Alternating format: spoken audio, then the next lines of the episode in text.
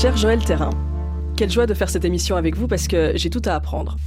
Le monde du chant lyrique, le monde de l'opéra, ses codes et son langage, et vous, là-dedans, vous, queer jusqu'au bout des ongles, cet ténor moustachu qui chante du Schubert en robe.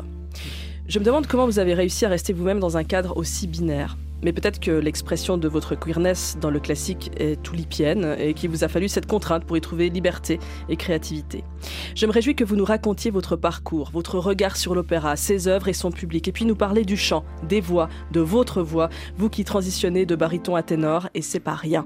Encore un autre chemin pour être vous-même. A tout de suite, Christine. Question genre, Christine Gonzalez.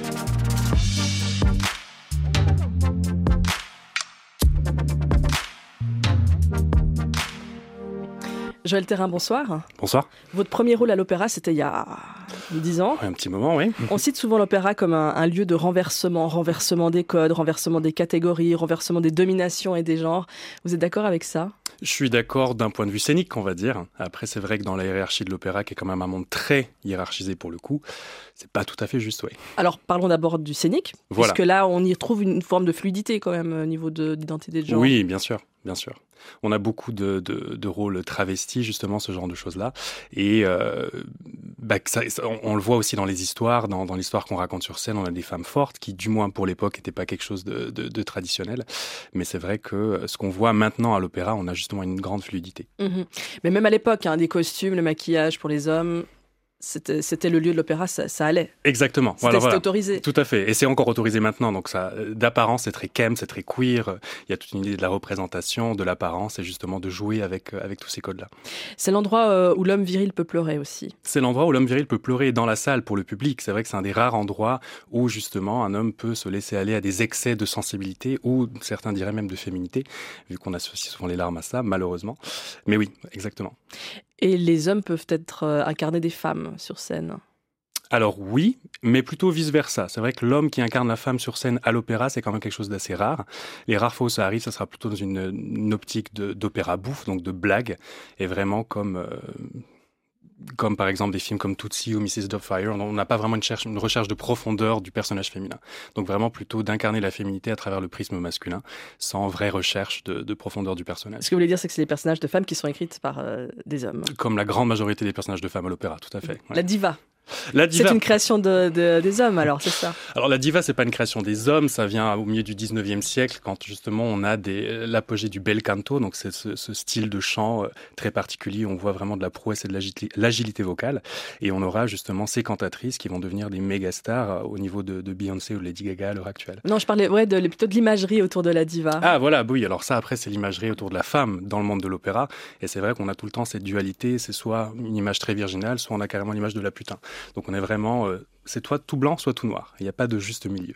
Et ces femmes aux voix fortes dont vous parliez, est-ce qu'on pourrait euh, assimiler ça à un renversement de l'ordre patriarcal? Oui. Si on cherche un peu de positif. Alors, si on cherche un peu de positif, oui, bien sûr. C'est vrai qu'on a, euh, on, aura justement cette, comment dire, pas cette domination, mais du moins cette admiration énorme envers une voix féminine, mais une fois de plus, toujours à travers le prisme masculin à la base. Donc, euh, comment est-ce qu'une femme doit se comporter, comment la femme doit jouer l'amour, la sensualité, ce genre de choses-là qui va passer à travers la voix. Et justement, on a des, femmes qui prennent euh, ces rôles-là et qui se les approprient. Et c'est vraiment là qu'on a quelque chose d'extraordinaire. On a des Calas avec un magnétisme absolument dingue. Et je pense, je sais pas si on peut le dire, mais que Calas a justement fait bien avancer la cause féministe dans ce sens-là. Je sais pas s'il était elle-même féministe ou du tout je, me pose la question. Et vous disiez que ben, sur la scène, effectivement, il y a quelques transgressions possibles. Par contre, euh, en coulisses, euh, là, euh, ce renversement de monde n'a pas lieu. Pas, je dirais pas pas lieu, mais beaucoup moins lieu. C'est vrai que euh, quand j'ai commencé à, travailler à l'opéra, je m'attendais à vraiment avoir un monde très ouvert, très queer, bah, comme on le voit sur scène. Et on reste quand même malgré tout dans une démarche de, de, de, performance, vraiment une démarche presque athlétique comme un sport. Et à la différence du sport où euh, où euh, c'est simplement la performance, enfin simplement, c'est la performance qui va donner de la valeur à, l'interprète ou du coup à l'athlète pour le coup. Mais dans le chant, on va devoir avoir un besoin de performance et en plus de plaire au public. Donc on doit jouer avec ces deux choses-là. Mais c'est vrai que dans les coulisses, c'est une démarche très individuelle. On n'a pas ce sentiment de troupe comme on peut l'avoir euh, au théâtre ou dans des compagnies de danse. Et euh, c'est hyper compétitif. C'est hyper compétitif. Très peu de place, beaucoup de personnes qui veulent et très peu de personnes qui peuvent. Et c'est vrai que c'est assez compliqué à ce niveau-là. Comment vous avez fait votre place, vous? Petit à petit, l'oiseau fait son nid. C'est vraiment bête à dire, mais c'est vraiment ça, en fait. Donc, de, commencer euh, par les chœurs de l'opéra, d'avoir des petits solos, de faire une grande campagne marketing, c'est un peu l'histoire de ma vie, quoi. Vraiment toute une histoire de networking, de réseautage, de trouver les bonnes choses à dire. Il y a vraiment euh, des règles à apprendre dans un milieu euh, aussi codifié que ça, et de réussir à trouver comment on peut tordre un petit peu ces règles pour se faire une place.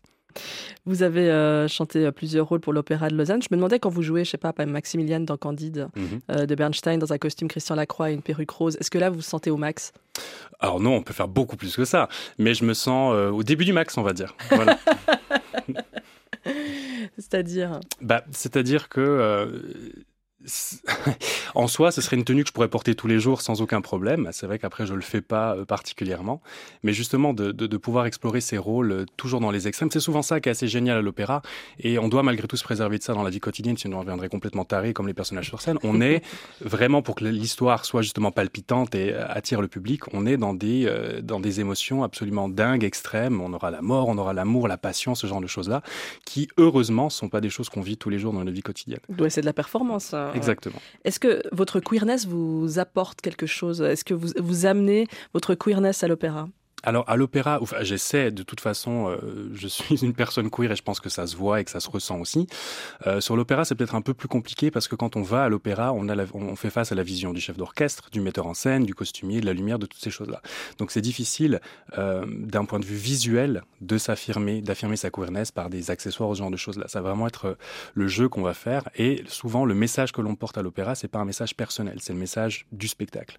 Donc dépendamment de la vision du metteur en scène, qui soit un jeune artiste queer euh, engagé ou alors un, vieux monsieur aux cheveux blancs qui est de droite et très voilà, ça va être différent. Et en fait, c'est ça qui va être compliqué souvent à faire, c'est de faire, euh, c'est pas du tout pour euh, pour faire l'amalgame ici, j'en sais rien, mais de devoir vraiment séparer la personnalité sur scène de la vraie personnalité, séparer l'homme de l'artiste.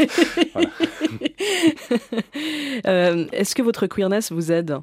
Ou au contraire vous dessert dans ce milieu que vous décrivez quand même comme euh, assez codifié, avec une grammaire très, très classique? Je pense que ça m'aide dans le sens où je respecte quand même les règles. C'est-à-dire que j'arrive à distiller un petit peu de ma queerness dans ce monde-là tous les jours, que les gens se rendent bien compte que je suis pas comme tous les autres, entre guillemets, si on est bien d'accord. Et euh, bah, oui, parce que sur votre page Instagram, par exemple, c'est marqué euh, chanteur queer, il y a des arcs-en-ciel, je crois, je sais plus. Mais voilà. Mhm. Vous l'affichez ouvertement? Bah, Je l'affiche ouvertement parce que je pense qu'il y a justement une grande possibilité d'éducation, de, d'ouverture d'esprit aussi dans un monde aussi euh, malgré tout, même malgré tout ce qu'on dit, quand même assez rétro, assez rétrograde et euh, assez conservateur qu'est le monde de l'opéra. Et ça vous a, ça vous a apporté des rôles? La queerness? Je pense certains, oui. Bah là, je vais faire une production euh, sous peu à, l'Opéra de Lorraine à Nancy, qui est un opéra dans une production très très gay.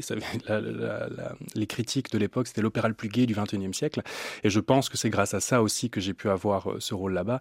Mais après, bizarrement, euh, bien que ça attire beaucoup euh, de personnes de la sphère LGBT, l'opéra, par justement avec ces déferlements de passion, ces extrêmes, ce genre de choses-là. ah oui, il y, a, un vrai public euh, gay. Hein. On a un vrai public gay. Ça a été analysé à l'époque euh, mhm. par des, théoriciens, on appelle la, folle lyrique ou l'opéra queen. Mhm.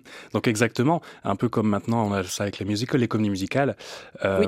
Mais c'est vrai que, bah, en tant qu'interprète, je ne pense pas que ce soit vraiment un avantage ou un inconvénient. Il faut juste jouer. Et chanter. Et chanter, voilà. si l'opéra n'est pas raciste, il est misogyne. Comment est-ce qu'il arrive à, tenir le coup, l'opéra? Comment il réussit à rassembler un public? Alors, bah justement, c'est vrai que maintenant on a un peu de difficulté ou du moins un grand questionnement là-dessus, c'est que soit on part dans des créations contemporaines, dans des nouveaux opéras qui demandent énormément d'argent, énormément de moyens, énormément de travail derrière et qui rarement, enfin c'est peut-être bête de dire ça, mais qui euh, attire moins un grand public que si on programmait un Carmen ou une flûte enchantée, simplement. Et le gros problème maintenant qu'on a devant ces opéras très connus, Carmen, Les Noces de Figaro, enfin toutes ces choses-là qu'on connaît bien, euh, c'est qu'on a des rapports euh, de l'homme à la femme, du monde, la vision du monde, qui sont vraiment très datés, qui datent du 18e, du 19e siècle. Si on prend par exemple une Carmen qui à l'époque faisait scandale parce qu'on n'avait pas l'habitude de voir des femmes fortes qui justement pouvaient décider de ce qu'allait se passer dans leur vie, maintenant ce qui fait scandale, c'est qu'à la fin de l'opéra, Carmen finit quand même par se faire tuer par son amant jaloux. Voilà. Donc c'est vrai qu'on doit euh, trouver un moyen de se réinventer. Ça se réinvente très souvent par rapport vis-à-vis de la mise en scène. Donc ça va être une nouvelle vision du metteur en scène euh, pour faire que si je prends l'exemple par exemple de Così fan tutte, qui est l'opéra de Mozart qui vient de, passer à l'opéra de Lausanne là, où justement un homme cherche à démontrer que les femmes sont inconstantes et qu'il suffit juste de mettre une fausse moustache et puis elles vont tomber amoureuses de nous. En gros, c'est très simplifié. Euh, bah, le seul moyen entre guillemets que les metteurs en scène trouvent, c'est soit de faire que la femme est au courant dès le début et qu'elle se, elle se moque des, des hommes qui essaient de, de, la prendre dans leur, dans, dans leur piège. Et voilà, mais c'est vrai qu'après, bah, on a souvent des, des barrières à ce niveau-là mhm. et qui nous détournent de la véritable histoire. Et donc on doit justement faire attention à ça. Et si on reste dans la mise en scène tout à fait traditionnelle avec l'histoire telle qu'elle a été composée, bah justement on a un devoir, je pense, d'éducation, de d'avertissement, une note d'intention, de dire voilà, c'est d'encadrer, d'encadrer œuvre comme on encadre la publication d'un livre de Céline ou que sais-je. Voilà, exactement. Et euh, donc là, maintenant, parce que le répertoire, il n'est pas infini. Non. Donc c'est-à-dire qu'on va jouer ce répertoire euh, encore et encore. Donc en fait, ce qui a l'évolution de l'opéra passe aussi par ces mises en scène, par ces interprétations, par ces réécritures, tout en préservant. Enfin, c'est ça que vous semblez décrire. C'est la difficulté de de, de de, faire évoluer sans sans, sans mettre à mal euh, l'œuvre. Exactement. Et en fait, bah, de plus en plus, on, a encore ce, grand respect vis-à-vis des œuvres, ces chefs-d'œuvre, comme on les appelle, et euh, on touche encore très peu à, l'histoire. On coupe relativement peu dans les opéras. On, on modifie pas trop l'histoire telle qu'elle a été faite. Il y avait une mise en scène de Carmen où justement à la fin, c'était Carmen qui tuait Don José, donc la femme qui tuait l'homme, et non pas l'inverse. Et ça, ça fait réagir, genre? Ah oui, ça fait grand scandale. Ouais, ça fait scandale. Mais ça fait scandale pas dans le bon sens. C'est pas ah, cool. Enfin, on, prend des libertés à l'opéra. C'est mais, mais non. Pourquoi est-ce qu'on change cette histoire? Qui sommes-nous pour euh, changer euh, le génie de Bizet? Enfin voilà. Et vous, vous en pensez quoi? Ben, J'en pense que si c'est fait d'une façon maligne et intelligente, ça peut fonctionner. Et c'est souvent ça le problème, c'est que maintenant on a un peu euh, ce grand clash entre les chanteurs d'opéra et les metteurs en scène, les chanteurs d'opéra qui sont quand même bien ancrés dans leur position. C'est un travail qui prend toute une vie, c'est vraiment un travail de, de, bah, longue haleine, comme un athlète. Et d'un coup d'avoir un jeune metteur en scène qui vient dire ah non, je change toute l'histoire, on le fait plus comme ça. C'est vrai qu'on peut sentir un peu attaqué. Et je vois beaucoup de mes collègues euh, qui sont parfois choqués par ça. Ils disent, mais attends, mais je le joue pas du tout comme ça, comment est-ce que je vais faire Donc voilà, oui.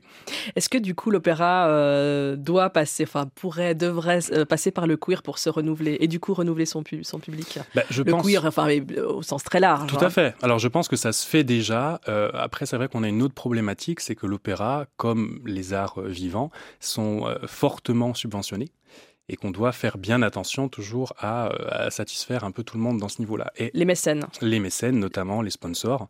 Qui sont incarnés par un même type de population. Vous, dire, on, dira ça comme ça, voilà. Et à un certain âge, euh, voilà. qui ont de l'argent. Qui ont de l'argent, et c'est vrai que c'est rarement les jeunes queers de gauche qui ont de l'argent à donner à l'opéra.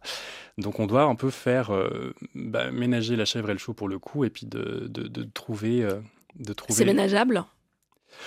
C'est ménageable avec beaucoup de comment dire oui, c'est ménageable, je pense je pense.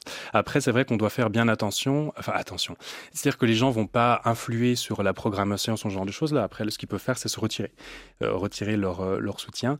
Mais je pense pas que ce soit ici la vraie question. Après, le, le, public de l'opéra est en train de changer. C'est vrai, quand on va maintenant dans une salle d'opéra, euh, on a aussi des jeunes qui viennent, mais quand même, je, je vais pas dire de, de, faux pourcentages, mais quand même le 70% de la salle, dans 30 ans, ils sont plus là. Donc, on doit vraiment prendre le problème maintenant à bras le corps et puis se poser véritablement la question qu'est-ce qu'on fait de l'opéra 30 ans? Parce qu'à quoi ça me sert, moi, d'avoir fait 15 euh, ans de formation si dans 10 ans, mon métier, enfin, je peux plus performer? Enfin, C'est aussi bête que ça. Vous n'avez que 29 ans. Je n'ai que 29 ans, exact. Joël Terrain, vous avez aujourd'hui 29 euh, ans, vous avez grandi à Lutry. À l'école enfantine, quand votre maîtresse vous dit qu'est-ce que vous voulez faire quand vous serez grand, vous répondez Chanteur. Et elle vous répond Mais c'est pas un métier. Ce souvenir est marquant. Ah oui, très marquant. Vous aviez 4 ans. Mhm. Bah oui, c'est un souvenir très marquant. Et c'est vrai que, euh, bah, ne venant pas d'une famille de musiciens, ça a été quelque chose. Ça n'a pas été une vocation, un combat, ou etc. Ça s'est fait assez naturellement, mais c'est toujours resté dans un coin de ma tête. Et c'est vrai que euh, le souhait de commencer la musique, de commencer le chant, euh, est venu assez naturellement à 10 ans. Mais déjà, même à 4 ans. oui. Enfin, vous aviez pigé que vous, vous aviez pigé, contrairement à votre maîtresse, que c'était un métier. Que c'est oui. Bah, je sais pas comment vous avez euh, conscientisé tout ça, mais pour vous, c'était assez. Bah, c'était un, un métier comme un autre. Un métier comme un autre, et aussi une vraie passion. C'était ce que j'aimais faire. Et puis, euh, quitte à faire un métier pour plus de deux tiers de sa vie, autant que ça nous plaise. C'est un peu ça aussi. Et euh, depuis tout petit, cultiver un sens de la performance, du spectacle, de me déguiser, d'aller dans le, placard de ma maman essayer ses habits, comme je pense beaucoup d'entre nous l'ont fait aussi. Et justement, bah, de trouver un peu cette cette différence des autres que j'ai remarqué très tôt, quand même malgré tout. Oui, c'est différent. C'est ça. Enfin, pas de. Enfin, dire à 4 ans de vouloir chanter. De, voilà. Parce que vous chantiez déjà naturellement, j'imagine. Enfin, il y a quelque chose. Oui, je l'avais tout le temps ouverte, on est bien d'accord. non, mais voilà. Et puis c'est vrai qu'en fait, c'est cette différence que je, dont je me suis bien rendu compte assez vite que j'allais pas pouvoir me défaire et que j'allais devoir euh, vivre avec ça toute ma vie. C'est vrai que pour une vie d'enfant, d'adolescent, c'est peut-être pas toujours le truc le plus cool. Bah, de devoir au contraire la cultiver. Je me rappelle d'une autre anecdote aussi à l'école enfantine où euh, je me rappelle plus très bien pourquoi il y avait un, un, un, tas de, de, de, feuilles bleues et un tas de feuilles roses. Et la maîtresse avait dit euh, à toutes les filles et les garçons de venir choisir une feuille. Et je me rappelle avoir été le seul à prendre une feuille rose alors que tout le monde avait pris la bleue et la rose. Et mes copains qui me disaient Mais pourquoi t'as pris la rose? C'est pas la bonne, tu t'es trompé. Donc en fait, de voir déjà que. Euh, et là, vous dites euh, Non, je me suis pas trompé hmm, bah, vous, la gardez la rose? Je la garde la rose. Je me dis Non, j'aime bien cette couleur, je préfère ça à du bleu. Mais sans même me poser la question de pourquoi je le fais. C'est pas du tout un geste conscient, politique ou j'en sais rien. J'avais 4 ans en même temps. et c'est vrai que bah, de se Mais vous affirmez, enfin, ce qui est intéressant aussi dans ces deux anecdotes entre la, la maîtresse euh, et, ce métier et les cartes bleues et roses, c'est qu'à chaque fois, vous, vous affirmez complètement vos choix. Tout à fait, ouais. Et c'est vrai que bah voilà, même quand à 10 ans on commence à, chanter, à 14 ans je, fais la connaissance du, chant classique aussi, où la première réaction que j'ai, je me dis c'est un truc de vieux, je vais pas faire ça, j'ai 14 ans, moi je veux chanter du Lady Gaga. Et puis de me rendre compte qu'en fait ça marche, ça me plaît, et il y a justement une différence là-dedans, et c'est toujours ça qui me plaît aussi un petit peu. Donc c'est ça qui est assez rigolo, c'est que euh, bah, c'est ce qui me fait souffrir, parce que je me, je me sens bien différent, j'essaie de rentrer un peu dans le moule, mais d'un autre côté c'est ce qui me rend unique, et j'essaie de le cultiver. Donc c'est un peu ce truc très paradoxal euh, de beaucoup de personnes queer à l'heure actuelle qui justement euh, bah, doivent faire face avec les deux, donc de prendre euh, et quelque chose de très positif et, et très plus négatif. tard, ça prend sens. Et ça prend véritablement sens. Mais alors, ces 14 ans où vous commencez le chant classique, comment vous y êtes arrivé à ces 14 ans? Alors, j'ai changé de prof de chant à 14 ans et je me rappelle très bien que pour la première leçon, on m'avait dit prépare une chanson que tu veux et une chanson classique. J'étais une chanson classique et je me rappelle que j'avais chanté Minuit chrétien à l'époque. Ça ressemble à quoi? Minuit chrétien, bah, c'est un chant euh, traditionnel qu'on chante à Noël, à l'église, vraiment typique messe de minuit et ce genre de choses-là. Ça va comment? Ah, bah, Du style Minuit chrétien, c'est l'heure solennelle. Enfin voilà, un truc vraiment cucu. Et j'étais allé chanter ça et elle m'avait dit Mais écoute, je pense qu'il y a vraiment quelque chose à faire au niveau de la voix euh, classique. Elle m'a poussé à m'inscrire justement au gymnase dans les classes euh, qu'on appelait sport-études, mais pour l'art, ça marche aussi. Donc on a vraiment deux fois moins de cours et deux fois plus de temps pour faire notre passion ou notre futur métier. Et en fait, après, bah, de fil en aiguille, conservatoire, etc. Et puis euh, chanteur classique, professionnel à la fin, du moins je crois. Ça passe de, de cette adolescence, qui, un adolescent qui écoute Lady Gaga et, et qui, qui le, samedi fait du chant sacré à l'église, c'est ça? C'est un peu ça, c'est un peu ça. Et justement, c'est ces deux personnalités-là que j'avais et qui étaient quand même vachement séparées, du moins à l'époque. Et je me rendais bien compte que dans les sphères dans lesquelles j'évoluais, c'est-à-dire le milieu de la musique classique, c'était pas quelque chose qui était euh, traditionnel. Mmh. Et du moins, c'était quelque chose qu'on gardait un peu pour soi. Et euh, depuis pas, pas très longtemps, euh, c'est quelque chose où j'arrive justement à réunir ces deux choses. À conjuguer ces deux mondes. Mais jusque-là, vous vous sentiez un peu entre deux mondes? Bah, J'avais l'impression d'avoir deux masques un peu. Donc euh, voilà. Et c'est un peu cette chose-là de d'avoir euh, le vrai Joël, entre guillemets, le petit PD qui écoute du Lady Gaga dans sa chambre. Et après, bah, le Joël sur scène qui va chanter des trucs très érudits et très, et très savants. Euh, vous aviez euh, étudié le, chant à la Haute École de musique de Lausanne. Ensuite, vous intégrez de différentes euh, prestigieuses... prestigieuses écoles, exactement. Écoutez, il faut dire ce qui est, prestigieuses, notamment à Londres, où vous vivrez cinq ans. Mhm. Il se passe quelque chose là à Londres pour vous? Alors à Londres, il se passe quelque chose, c'est que j'ai débarqué à Londres en 2017 et j'ai fait connaissance avec le monde queer, avec ses premières problématiques de pronoms, donc d'utiliser le they en anglais, quelque chose que j'avais jamais entendu, dont j'avais jamais entendu parler avant. C'est le yel. Voilà, le yel. Et bah, justement, de se poser toutes ces questions-là par rapport au genre, par rapport à ce que ça veut dire d'être fille, d'être garçon, et de se rendre compte qu'en réalité, euh, bah, dans le monde de l'opéra, qui est quelque chose de vraiment très opposé, dans le monde occidental aussi, donc c'est la femme ou l'homme des opposés, et non pas des choses qui se complètent. Et de se rendre compte qu'en réalité, il y a toute une fluidité, toute une euh, extension entre l'homme, la femme, et que ça va beaucoup plus loin que simplement dire il faut que les hommes expriment leur féminité ou que les femmes expriment leur côté masculin. On est vraiment bien au-delà de ça. Et c'est vrai que euh, en ramenant ça entre guillemets dans mes bagages à Lausanne, où c'était pas encore quelque chose dont on parlait beaucoup. Le mot queer, qui existe depuis longtemps, on est bien d'accord, c'était quand même quelque chose de très niche. Maintenant, on a une sorte de, gros boom, heureusement, d'expansion, d'identité où beaucoup de gens se retrouvent. Mais c'est vrai que euh, à l'époque, c'était vraiment une révélation pour moi de me dire ah oui. On vous en parlait à l'école ou non? Ça, c'était dans votre vie perso euh? C'était dans ma vie perso, c'était dans les endroits où je sortais, c'était de rencontrer des drag queens, des drag kings, de rencontrer des drag kings aussi. Pour moi, je savais pas que ça existait, que des femmes avaient envie de se mettre en homme. Pourquoi? Mais voilà. Donc justement, euh, bah, de me rendre compte qu'il y avait there was a world out there. Il y avait autre chose qui se passait aussi. Et c'est vrai que ça fait énormément de bien. Et de me rendre compte que, bah, pourquoi pas attirer cette population-là dans mes concerts à moi aussi. Je me rappelle qu'à l'époque, j'avais fait un concert de cabaret euh, très classique, donc cabaret à musique classique, et euh, où dedans je faisais un petit peu de drague. Et c'était assez drôle parce que j'avais des amis qui venaient à ce concert-là pour me voir performer en drague et qui disaient mais en fait la musique classique c'est vachement bien. Mhm. Et j'avais ces fameuses têtes blanches qui venaient au concert d'abonnement tous les dimanches après-midi et qui me disaient ah mais en fait un homme qui se déguise en femme ça existe? Bah, les gars, ça fait longtemps que ça existe. Mais justement, de pouvoir ouvrir un peu dans cette démarche d'éducation, de bienveillance et toujours de communauté. Et c'est ça qui est très important, et justement de, euh, de mélanger euh, différentes communautés, de les, inviter à se rencontrer. Et je pense que c'est là, en fait, le, cœur de mon travail. C'est ça votre truc, ouais. C'est vraiment ça mon truc. Je pense que ça me vient honnêtement du fait de ne pas venir d'une famille euh, de musiciens, de personnes qui apprécient la musique. Et alors, certainement, ma psy aurait beaucoup de choses à dire à propos de ça, mais de toujours chercher à rendre mes spectacles accessibles euh, éducatif un petit peu et ludique. Donc en fait que même une personne très calée sur tout ce qui est musique puisse s'y retrouver, de par une musique de grande qualité, du moins que je m'efforce de faire, et aussi une personne qui n'y connaît rien du tout puisse apprécier le moment et vivre une expérience, j'espère, qui va euh, l'accompagner pour un petit moment. Vous êtes une, rampe d'accès sur deux pattes. J'espère, j'essaie, non mais j'essaie. Et c'est vrai que ce sens de communauté revient vraiment euh, à, ma, à, ma, personne queer aussi, donc au sens de la queerness, de la bienveillance, de l'éducation, de l'acceptation et du dialogue. Donc je suis vraiment pas dans une position euh, activiste, politique, engagée. Enfin, et en soi, je le suis aussi beaucoup, parce que c'est vrai que c'est un geste politique, bah, comme vous avez dit, de chanter du Schubert en robe, par exemple. Question genre Joël Terrain, euh, non seulement euh, vous vous produisez à l'opéra ou à des concerts, mais vous enseignez également le chant. Vous avez un studio de chant queer. Ça marche bien pour mhm. vous, d'abord parce que euh, vous avez du talent, que vous êtes bon pédagogue. On l'entend depuis le début de cette émission. Vous avez cet art de transmettre et de parler à tout le monde. Oui, et, aussi parce que vous proposez, c'est assez rare et certainement nécessaire, vous proposez un espace safe pour les personnes queer. Tout à fait. Ouais, et dans le studio de chant, c'est vrai que c'est quelque chose dont on a véritablement besoin parce que c'est un espace où on est véritablement à nu, euh, d'arriver devant une personne qu'on connaît pas, de se mettre à chanter. La voix qui est quand même quelque chose de très personnel. C'est vrai qu'il y a beaucoup de gens qui me disent, moi je chante que sous la douche, euh, jamais je chanterai devant d'autres personnes. On a tous senti cette chose-là quand on va chanter devant un pour un karaoké devant plusieurs personnes, d'avoir le cœur qui bat. Moi pas.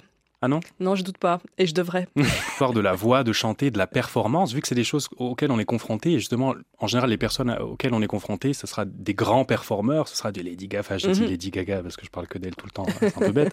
Mais donc vraiment des gens sur scène qui ont énormément de talent. Et de toute façon, il y a toujours cette histoire de comparaison.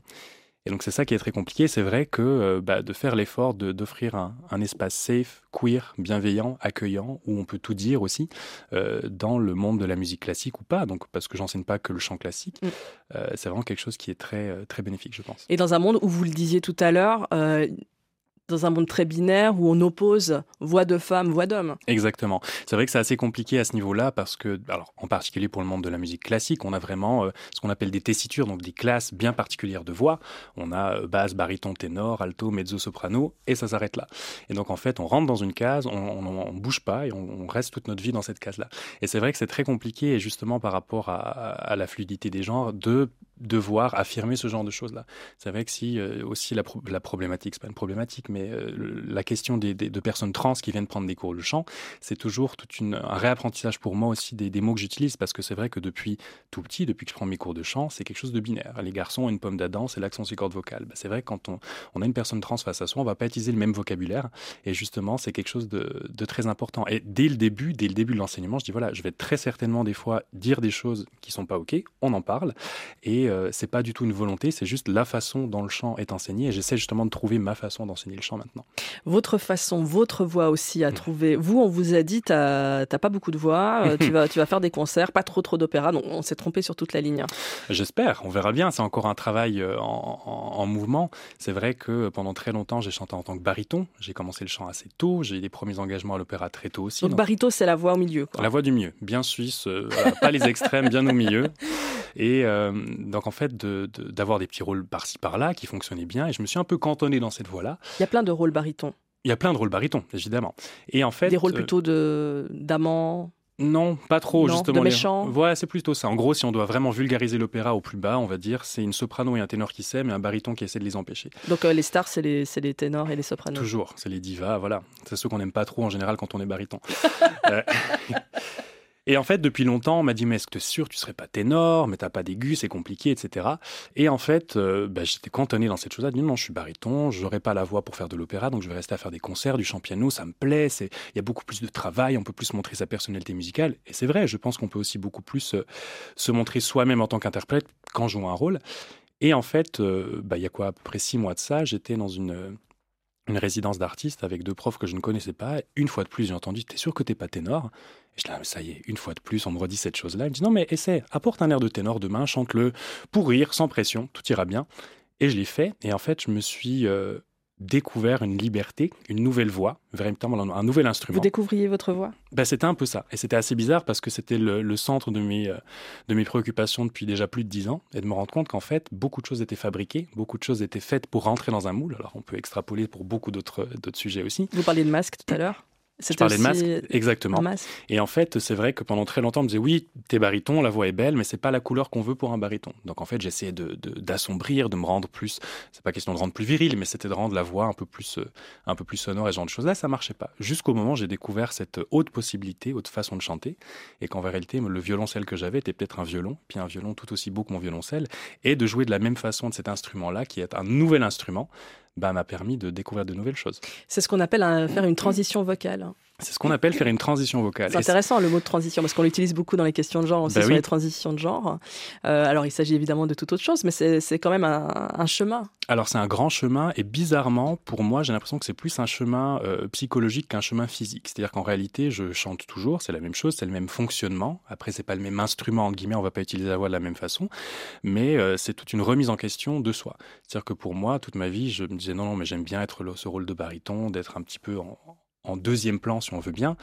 Et puis en fait, de me rendre compte que bah, maintenant qu'il y a cette possibilité, possibilité-là qui s'offre à moi, que ma voix me fait faire des choses, enfin je fais faire des choses à ma voix, j'en sais rien, je sais pas dans quel sens ça fonctionne, euh, qui, qui m'amène plus loin, bah, un nouveau monde s'ouvre à, moi.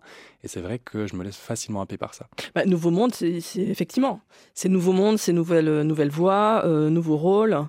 Nouveau salaire. Et nouveau salaire aussi, bah oui. Et puis nouvelle demande, c'est vrai que les ténors sont plus demandés que les barytons. Et euh, bah, c'est toute une grande remise en question, beaucoup d'apprentissage du nouveau répertoire. Mais en fait, je me rends compte, au début, j'étais là, mes, mes mains, tout ce que j'ai appris, ça va être perdu. En réalité, ça l'est pas. C'est tout un bagage que j'ai derrière et qui me permet d'aller plus loin. Mais c'est vrai que ça, on met du temps justement à faire euh, le deuil un peu de, son ancienne voix pour sa nouvelle. Vous ne pouvez pas avoir les deux? On peut pas dire. Euh, je sais pas, à l'heure des fluidités, et Alors, fluidité vocale aussi, on peut pas se dire en fait je suis, je suis baryton et je suis ténor. Je suis le cœur de chaise, mais oui en soi. Non, je suis les deux. oui. Alors on peut. Certains, faire les deux. Certains chanteurs le font et le font avec beaucoup de succès. Euh, à l'heure actuelle, je pense que je suis encore dans une dans un besoin euh, de développement vocal relatif. je sais pas trop comment l'expliquer, mais c'est vrai que j'aime bien avoir malgré tout cette cette définition un peu. Et Vous affirmez euh, dans, ce, dans, ce, dans, ce, registre. Voilà, exactement. Mais malgré tout, bah, je me rends compte que ma couleur que j'avais avant reste quand même euh, dans ma voix et ce genre de choses-là. Il y, a une hiérarchisation des voix comme euh, quelque chose quasi de caste. dans les voix d'hommes, par exemple, la voix la plus profonde, la, plus grosse. Alors oui, évidemment. Alors c'est vrai que le, le, monde de l'opéra et le monde de la voix en général, c'est toujours, ça revient toujours à qui est la plus grosse, en gros. Donc on parle de la voix ici. et euh, bah, c'est vrai qu'on se rend compte que justement cette sorte de hiérarchie, donc de, de, premier rôle, de première dame, prima donna, la diva, ce genre de choses-là, bah, change aussi avec le temps. C'est-à-dire que quand on était par exemple au XVIIIe siècle avec euh, les castrati, les castras, les contes ténors comme on maintenant les appelle parce qu'ils sont heureusement plus castrés, euh, on avait vraiment ces personnages-là qui chantaient en voix de femme euh, et qui étaient les rôles principaux, la noblesse, la virilité, alors que maintenant, bah, ça sera plutôt, ah, mais c'est des voix de gonzesse, donc ça va pas être Voilà. Donc en fait, on a vraiment tout un, changement aussi par la société qui est autour de nous, et c'est vrai que maintenant, bah, les, les, stars, entre guillemets, du plateau, ça sera la soprano et le ténor. Ça fait un moment que ça l'est depuis l'avènement du bel canto, justement, au 19e siècle. Mais la star, c'est pas le, enfin, celui qui n'est plus castré, le contre-ténor, qui, qui l'était à l'époque Alors ça l'est encore pour la musique baroque et ce genre de choses-là, mais il y a moins de grands star systèmes comme c'était le cas à l'époque. Les castrati étaient des, grandes stars internationales. Mhm. Et là, aujourd'hui, est-ce qu'elles le sont moins Enfin, ils le sont moins parce que précisément, euh, ils ont des voix de femmes? Est-ce qu'il peut être dévalorisé? Je pense pas. Je pense pas que ce soit ça. Je pense aussi que c'est euh, encore maintenant, et c'est ça qui est assez rigolo, c'est que ça fait euh, des centaines d'années que, que, ce genre de vocalité existe. C'est encore quelque chose d'assez niche. C'est vrai que la, grande majorité des gens, quand on leur parle d'opéra, ils vont penser à Carmen, au Barbier de Séville, à Figaro, à ce genre de choses-là. Et c'est vrai quand on dit non, mais il y a des hommes qui chantent en mécanisme léger, comme on dit techniquement, donc ils chantent avec une voix de femme, ça les impressionne. Ils disent mais un truc c'est super bizarre, on entend une voix de femme et c'est un homme qui chante. Donc il y a en fait encore beaucoup maintenant euh, de, de questionnements par rapport au genre, alors qu'on se rend compte qu'à l'époque, c'était aussi quelque chose de fascinant, mais quelque chose de plus ancré. Les castrats euh, étaient ceux euh, qui avaient les rôles les plus virils. Exactement, à l'époque, et c'est ça qui est assez rigolo. Donc la naissance du castrat, ça vient euh, probablement, notamment, il y a beaucoup de facteurs, mais de l'interdiction des femmes de performer sur scène. Là, on parle du XVIIe siècle à Rome, où justement l'Église avait un poids énorme. Donc dans les chœurs d'église, on ne pouvait pas utiliser de femmes. Donc on devait utiliser soit des, enfants, soit des hommes qui chantaient en, mécanisme léger. Puis on se dit, mais mince, il faudrait qu'on trouve un, un, juste milieu. Et quelqu'un a une super bonne idée de couper les couilles à des petits garçons pour éviter que la Juste avant la mue juste avant la mue, exactement, pour qu'il n'y ait plus une production de testostérone et qu'en réalité la voix d'enfant reste et qu'on puisse avoir la capacité thoracique d'un adulte, parce que le corps continue de grandir quand même. Et donc d'avoir justement cette sorte d'hybride, ce, ce, freak un petit peu qui est justement le castrat, qui pourra pas se reproduire, mais qui du moins ses capacités érectiles vont pas vont pas changer. Donc on va avoir des, des grandes histoires absolument dingues de castrats qui sont des, des, des, grands amants, et on va se rendre compte. Farinelli, euh, qui a été raconté mille fois. Voilà, Farinelli, est un exemple. On est un exemple, et c'est vrai que ça a déchaîné les passions aussi bien du côté féminin que masculin, aussi bien du côté des hommes que des femmes. Et cette voix c'était une voix unique. Et c'était une voix unique, tout à fait. Alors, que les contre-ténors n'ont pas. Que les contre-ténors n'ont plus ou pas, euh, dans le sens où on, essaie de s'en rapprocher évidemment, donc de, rendre cette voix euh, légère, aussi sonore que possible pour pouvoir chanter dans les maisons d'opéra. Mais c'est vrai que la voix d'un castrat était quelque chose de très particulier. Et euh, on a très peu, voire pas d'enregistrement de Castra. Moi, j'allais vous demander, vous en avez déjà entendu une euh, dans un enregistrement? On a Alessandro Moreschi, qui est le dernier Castra, qui est mort en 1922 en Italie, qui a enregistré euh, certains disques. Et c'est vrai qu'en fait, bah, il l'enregistrait à la fin de sa vie. Donc il sonne un peu comme une vieille soprano. Mais euh, il y a une vocalité très particulière. Et en fait, bah, voilà, les enregistrements de cette époque ne rendent en général pas justice à, à la voix qui était réelle de par les enregistrements sur tube de cire, etc. Donc c'était très compliqué. Mais on a des enregistrements très rares qui existent. Ah oui, alors on l'écoute.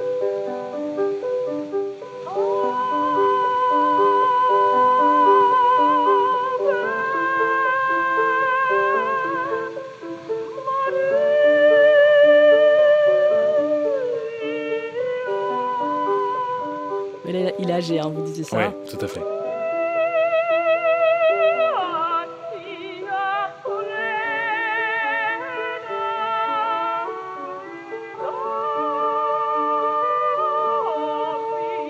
Ça vous procure des émotions ce genre de voix? Bah, Oui, alors c'est toujours très compliqué avec ces vieux enregistrements de, de, vraiment savoir à quoi la voix ressemblait, mais c'est vrai qu'on entend beaucoup, beaucoup euh, d'affect malgré tout dans cette voix-là. C'était une grande star à l'époque, Alessandro Moreschi, et puis de voir que euh, c'est un, ancien monde qui s'est éteint, malheureusement, le, monde des castrats, ou heureusement, j'en sais rien, mais donc d'avoir justement cette, euh, cette voix d'un autre temps, et c'est vrai que c'est très émouvant.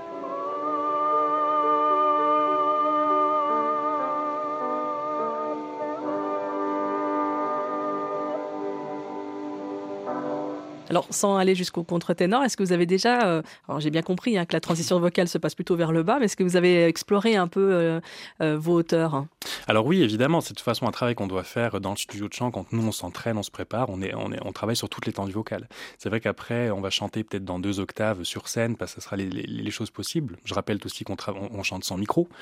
Euh, donc on a un orchestre, on a un public de, j'en sais rien, 2000 personnes dans la salle. Faut que ça porte. Faut que ça porte. Donc on va pas pouvoir aller dans les voies de sifflet comme Maria Carey le fait avec son micro, ce genre de choses-là. Mais euh, on travaille évidemment toute notre étendue vocale.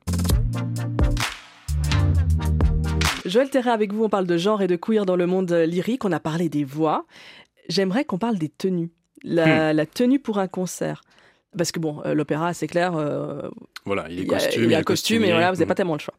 Pour un concert, est-ce que c'est un sujet entre chanteur et chanteuse Alors, Comment, comment tu t'habilles, euh, toi, et machin, ou pas du tout? Alors, c'est un sujet et c'est souvent un sujet de, de, de grand questionnement.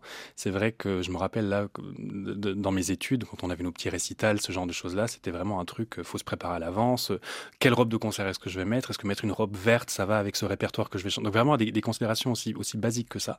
Et c'est vrai que très souvent, euh, la tenue de concert traditionnelle pour un homme, ça va être un costume noir, une chemise blanche, un nœud papillon. Et on va s'arrêter là. Et c'est vrai que moi, je me suis souvent senti pas challengé, mais du moins vraiment euh, restreint dans cet habit-là, et d'essayer de trouver un peu ce qu'on peut faire euh, avec des tenues un peu plus euh, décalées, dirons-nous, ou du moins un peu plus vraies par rapport à qui je suis. Donc, le- le- pour l'homme, costume noir, euh, chemise blanche, nœud de pape. Mhm. Pour les femmes, robe noire? Alors non, toutes les extravagances sont permises après, justement, c'est ça qui est génial. Donc on a des grandes robes de bal, on peut avoir des trucs absolument dingues. Et on a aussi la question euh, du pantalon pour la femme, qui arrive de plus en plus, donc à l'avant. Enfin, Ça, c'est OK alors, oui et non, ça va dépendre de plusieurs choses. C'est pas moi qui dis oui et non. Oui, hein, oui, ça, j'ai bien compris. Euh, dans le sens où on a ce qu'on appelle des rôles pantalons. C'est des femmes qui vont chanter des rôles d'hommes. En Mhm. général, c'est des rôles de jeunes garçons, notamment chez Rubin dans Les Noces de Figaro. Euh, et c'est vrai que très souvent, on va voir, euh, donc je vois des collègues chanteuses qui chantent ces rôles-là uniquement en pantalon, pour dire non, parce que je joue le rôle d'un garçon, donc je ne vais pas mettre de robe. Voilà. Donc ça s'arrête un peu là. Et très souvent aussi, on peut entendre des, des vieux professeurs qui nous disent non, mais si tu chantes Carmen, tu vas pas chanter Carmen en pantalon. Carmen, elle est voluptueuse, faut qu'elle monte ses cuisses. Donc on a aussi encore cette grande question de l'habillement qui, qui, qui fait pas scandale, mais qui pose beaucoup de questions, oui. Et pas de teinture dans les cheveux Et pas de... je vois où vous voulez en voyez venir. venir, Je hein. vous vois venir, exactement. Ben non, c'est vrai qu'après, voilà, toutes les formes d'extravagance, c'est un peu compliqué. Et c'est vrai quand on est en, en situation d'audition, euh, donc de, de- de concours un petit peu pour postuler pour un rôle, ce genre de choses-là, on doit en même temps être le plus neutre possible pour que la personne puisse voir le potentiel euh, de l'artiste. Genre feuille blanche, comme ça, je peux me projeter dessus. Exactement, mais aussi en même temps d'avoir des, des clés un peu pour dire voilà, je vous propose ça et c'est à ça que ça ressemblera. Et là, je pense justement à cette, à cette audition que j'avais faite pour l'Opéra de Lyon où j'avais à l'époque les cheveux teints en bleu et j'entre sur scène et la première chose qu'on me dit c'est ah jolie couleur. Donc en fait, on se rend compte que malgré tout, même si on nous dit non non mais vous habillez comme vous voulez, faut Vous étiez en costard. J'étais en costard noir avec une chemise blanche pour le coup Mais juste les cheveux bleus. mais juste les cheveux bleus. Et en fait, il, euh, bah, de me rendre compte qu'on allait se rappeler de moi, non pas pour ma voix, ce que j'allais proposer artistiquement, mais simplement par ma couleur de cheveux. Ça m'a beaucoup énervé à l'époque et me dire, bon, bah voilà. Vous Et avez eu le rôle? Non, j'ai pas eu le rôle, du tout. Non, non. Dans les auditions, il faut performer alors. Performer les genres aussi. Alors oui, exactement. Et c'est vrai qu'une personne qui va auditionner pour une Carmen euh, va avoir, et c'est ça qui est un peu dommage, c'est que souvent les personnes pour lesquelles on auditionne ont besoin de se projeter, donc on va euh, détacher ses cheveux, être un peu plus sensuel quand on va chanter la chanson, parce que ça fait partie aussi du personnage. Mais c'est vrai que euh, bah, on a vraiment cette représentation de l'habit qui fait le moine, malheureusement, dans l'opéra. Aujourd'hui, quand vous avez un concert ou une performance, enfin pas toujours, mais la dernière, pendant que vous ayez faite, c'était, c'était Schubert, vous étiez en robe, Oui, avec un collier. Est-ce que c'était ce même collier c'était ce même collier-là, Ouais. tout à fait. Un, un collier, euh, une chaîne large Ouais. euh, en argent. Mhm. Comment vous êtes arrivé à cette robe? Quel Bah- chemin parcouru pour chanter du Schubert en robe? Alors en vrai, je me suis pas vraiment plus posé la question que ça. C'était vraiment par rapport à l'histoire et à la construction que je m'étais fait du rôle. J'arrivais d'abord sur scène avec un costume blanc et une grande traîne pour représenter aussi le mariage, la vie, le côté virginal. Et ensuite, euh, la performance de Schubert qu'on faisait se termine mal. Donc le, protagoniste se suicide à la fin, meurt. Et donc on avait vraiment cette idée d'ange de la mort un petit peu. Mais je me suis pas posé la question de me dire est-ce que je vais envie de, porter un habit féminin, donc de me présenter en femme? C'était vraiment pas le cas. C'était plus une idée de représenter un ange de la mort ou cette chose-là un peu. C'est vrai que, euh, bah, en faisant des choix qui, encore aujourd'hui, c'est ça qui est assez débile, sont euh, aussi tranchés, donc de porter une robe pour chanter de la musique classique. Ça semble hyper transgressif. Voilà, bah, on s'expose justement à beaucoup de critiques. Et là, euh, j'ai reçu plusieurs commentaires, puis j'avais posté ça sur les réseaux, et puis un commentaire qui dit Ah, mais c'est super ce que tu as fait, mais pourquoi tu portes une robe?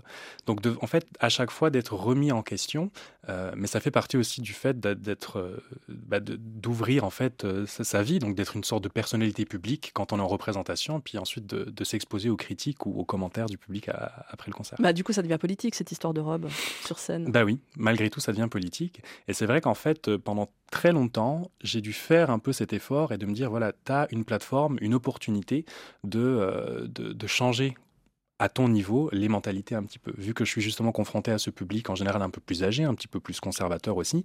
Euh, je pense notamment à une production qu'on a faite avec l'Opéra de Lausanne il y a deux ans en arrière où je jouais ce rôle d'un mec qui se tapait beaucoup de gonzesses, si je le parle un peu comme ça. Et euh... Prenez un accent vaudois quand vous en parlez. bah, c'est peut-être ça, mon image d'homme viril en fait. C'est pas un fantasme au fond, j'en sais rien. Mais euh, et je me faisais vraiment l'effort, quand je sortais de l'entrée des artistes, d'arriver avec mes ongles peints, avec des crop tops, avec beaucoup de bijoux, donc de montrer qu'en fait, il y avait cette dualité euh, dans le personnage, et puis de voir que ces petites mamies qui avaient peut-être été séduites par ce personnage que je jouais sur scène pouvaient malgré tout m'adresser la parole et puis trouver euh, une personne sympa en face, malgré le crop top et mon nombril à l'air. Et en fait, c'était vraiment un geste conscient et du coup politique à engager pour essayer de faire changer un peu les mentalités, sauf que maintenant, je le fais sans trop me poser de questions. Donc mhm. j'ai un peu trouvé, je me suis suffisamment déconstruit que j'en sais rien pour pouvoir le faire sans... Euh, euh, justement que ça me blesse, ça me heurte et ça me mette dans, un, dans des situations pas possibles. Et là, ce commentaire que j'ai reçu, euh, pourquoi tu portes une robe? Ben, J'ai juste pas donné suite. Je dis bah, parce que j'ai envie de porter une robe et puis ça s'arrête là. Vous la choisissez comment votre robe? Comment je la choisis? Bah Là, c'était par rapport à, toujours au paraître et à ce genre de choses-là. Donc, en gros, est-ce qu'elle me va bien? Est-ce qu'elle apporte quelque chose à l'histoire, à la, à la scénographie qu'on a choisie? Et puis, ça sera plutôt ce genre de choses-là. Des talons?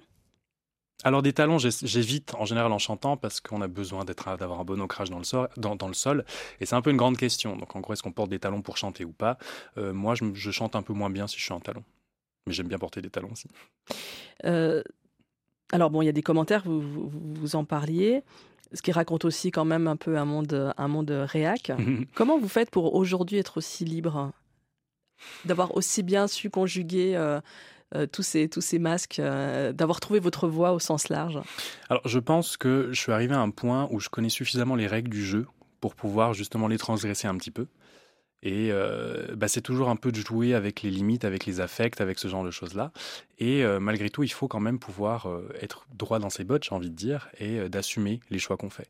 Là, je pense notamment à une performance que j'avais faite, parce que je fais aussi des performances seules au piano, où je mixe justement la musique classique et de la pop que j'aime bien chanter aussi, pour justement montrer à un public que on n'est pas des êtres à une seule dimension. On peut faire plein de choses. On peut chanter, euh, on peut chanter de la pop et faire du classique et en même temps aimer chanter le rang des vaches et du yodel. Donc on peut, vraiment aller dans tous les sens. Et euh, j'avais posté une vidéo d'une performance que je faisais où je finissais en porte jartel, l'effet salaire. Enfin voilà, quelque chose qui me plaisait aussi beaucoup. Et je eu un commentaire d'un chef d'orchestre avec qui j'avais travaillé qui me disait euh, alors très belle voix, très belle performance, mais on veut pas voir tes fesses. Donc toujours avec un peu ces, ces choses-là. Alors j'ai pas fait suite, j'ai dit merci et ça s'arrêtait là. Et c'était très bien parce que pour moi, j'ai pris le, commentaire positif. Mais on doit justement toujours, malgré tout, se protéger et être prêt à recevoir ce genre de critiques. Et c'est vrai que c'est assez compliqué. Et c'est justement toute cette question de vie privée, vie publique aussi qui, euh, qui entre en jeu. Comment vous gérez tout ça alors?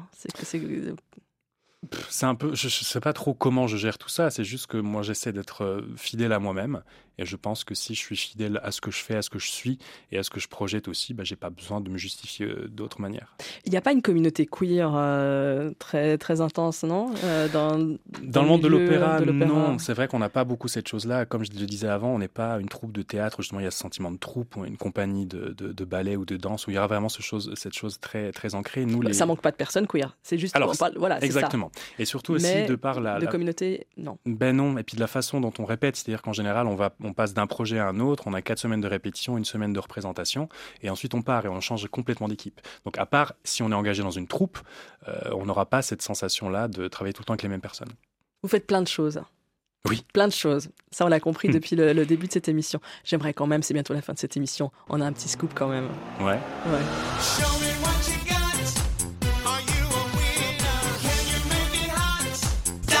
C'est quoi le petit scoop